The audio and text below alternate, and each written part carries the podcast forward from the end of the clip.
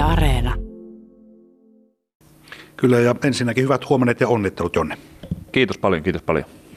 Eli V8 Thundercar-luokan SM-hopeaa, komea suoritus viime vuonna lupasit ennen kisaa, että mitalia lähdetään kirkastamaan, silloin plakkarissa oli pronssi, niin pakko kysyä jo tässä vaiheessa seuraavan kisan tavoitetta, että onko se kulta? No joo, kyllähän se kulta on, mutta se, että missä luokassa, niin se on tällä hetkellä vielä vähän tietenkin harkinnan alla, että tuota, olisi kiva lähteä Eurooppaan kokeilemaan ja olisi kiva vähän ajaa Suomessakin näitä luokkia ja, ja katsoa, mutta se on vielä vähän, vielä vähän harkinnan alla, että mihin tästä suunnataan.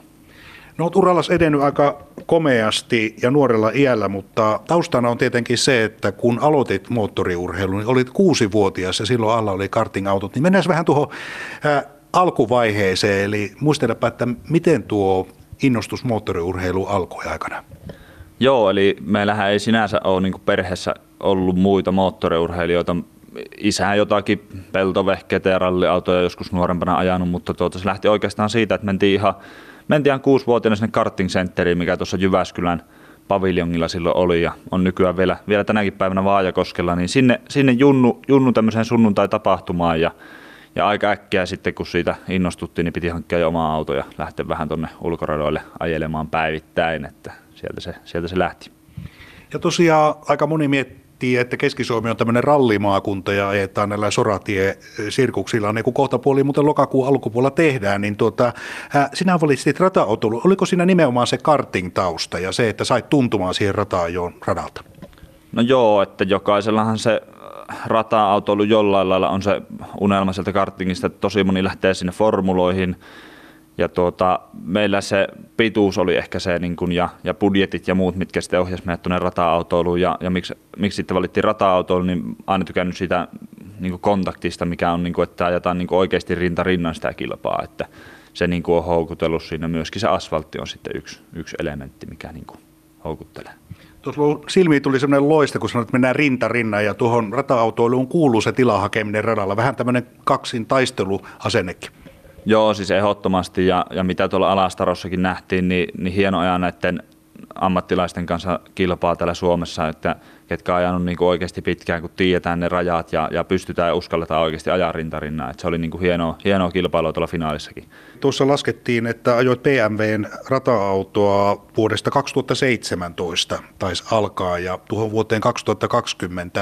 Ja tuo oli aika tärkeä askel tuo talliin pääseminen ja ikään kuin tuon kaltaisen ajoneuvon alle saaminen. Eli, eli aika paljon tämä rallin tekeminen sinun osalta on ollut tätä itse tekemistä ja itse hankkimista ja itse järjestämistä. Eli, eli nyt näyttää siltä, että tuossakin suhteessa niin alkaa olla uudenlaista ajat ja viittasit tuohon kansainväliseen ajouraan, niin, niin joko se on oven takana?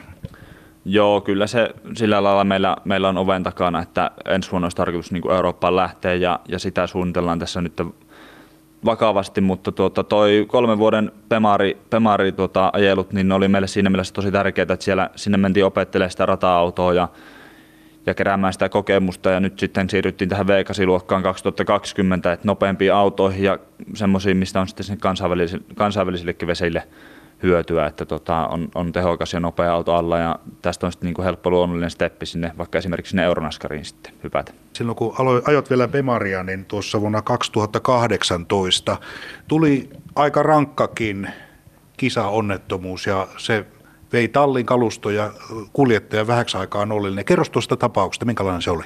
No joo, kyllä, kyllä että tuota, Seinäjön vauhtialla oltiin katuradalla ja, ja ihan puhtaasti tekniseen vikaan, kun kaasupoli irtos ja kaasu jäi pohjaan, niin katurata ei niille virheille varaa, niin siinä mentiin saman tien päin vallia, että tuota, vauhtia olisiko ollut se 120 ja kärsittiin kaksi, kahdesta kohtaa selkäranka murtuma ja ja tuota, kalusto, kalusto, meni aivan, aivan säpäleiksi ja tuota, niin, niin koko loppukausi sitten menikin sängyn pohjalla suurin piirtein ja, ja rankatuessa, että tuota, se oli kyllä sinänsä kova takapakki koko tiimille ja kuljettaja ja kalusto meni, meni kertalaakista.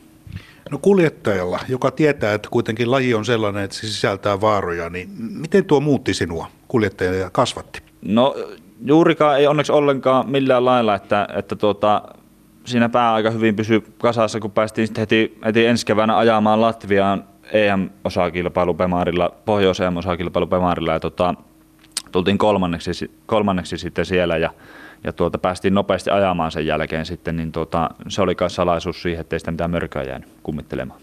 Niin se vaara olisi ollut se, että olisi ollut apina olkapäällä, että teinkö jonkun virheen, erehdyinkö jossakin ja se olisi vaikuttanut sitten varmasti siihen itsevarmuuteen ja ajoradalla. Joo, kyllä, kyllä. Sen jälkeen sitten päästiin ajamaan se pitkä kausi, pitkä kausi onneksi ja kaikki, kaikki toimi, että tuota, ja tiesi, että ei itse olisi mitään pystynyt juuri, juuri, juuri, toisin tekemään, kun oli vielä se katurataakin, että jos toki oltaisiin oltu jostakin alastarolla esimerkiksi, niin olisi pyyhitty hiekat auto, auton päältä pois ja seuraavaan vetoon lähdetty taas ajamaan, että, mutta tuota, se on raadollinen paikka se Seinäjoki. Niin ja siinä kun on kovaa vastassa, niin ei oikein ole mahdollisuuksia. Jos kun kerrot tuossa niin kuin kaasuhirttää kiinni tuolla tasolla, niin se ei sitten ole enää hallittavissa, vaan siinä mennään eikä voida oikeastaan yhtään mitään. No sitten luokka vaihtuu, eli nyt voitaisiin puhua sitten tästä kahden vuoden aikana, olet ajanut sitten tätä V8 Thundercar-luokkaa. Eli kuvaile vähän sitä, että miten se erosi tuosta Bemarin ajatusta.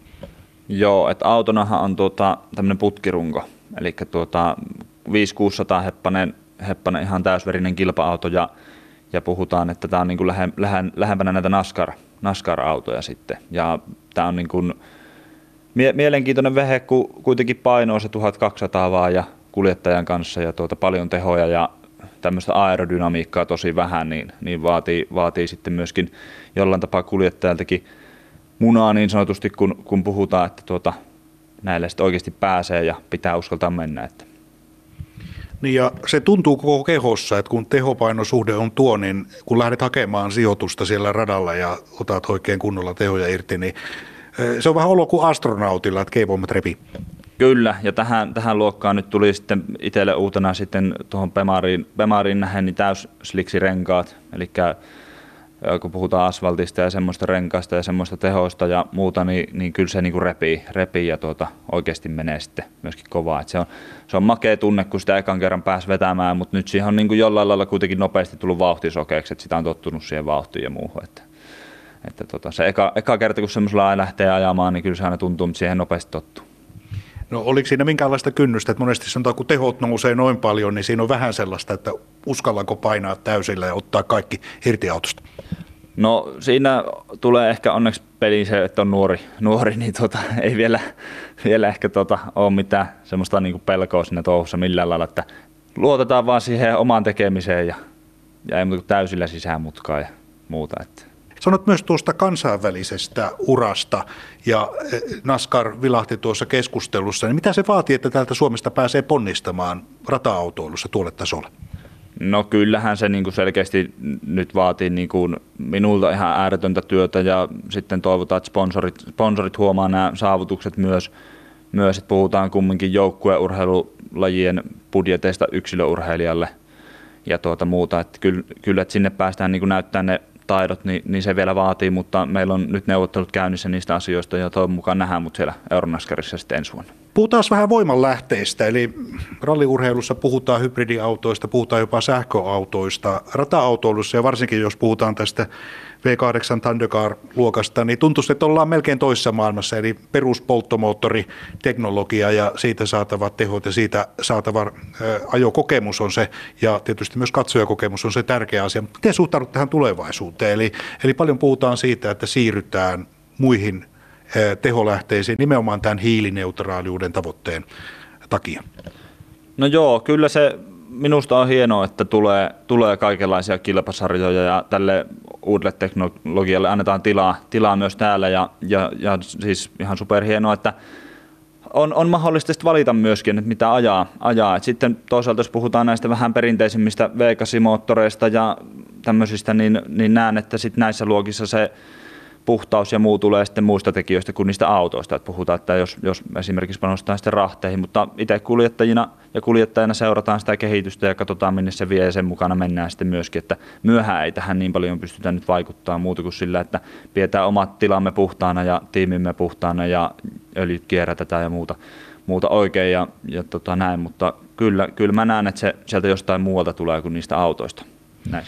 Jonne Rautjärvi, seuraan kiinnostuksella urasia. Tietysti me keskisuomalaisina seuraamme, miten tältä keskisuomalaisilta kartingradolta lähtenyt ajoura etenee. Kiitos haastattelusta. Kiitos paljon.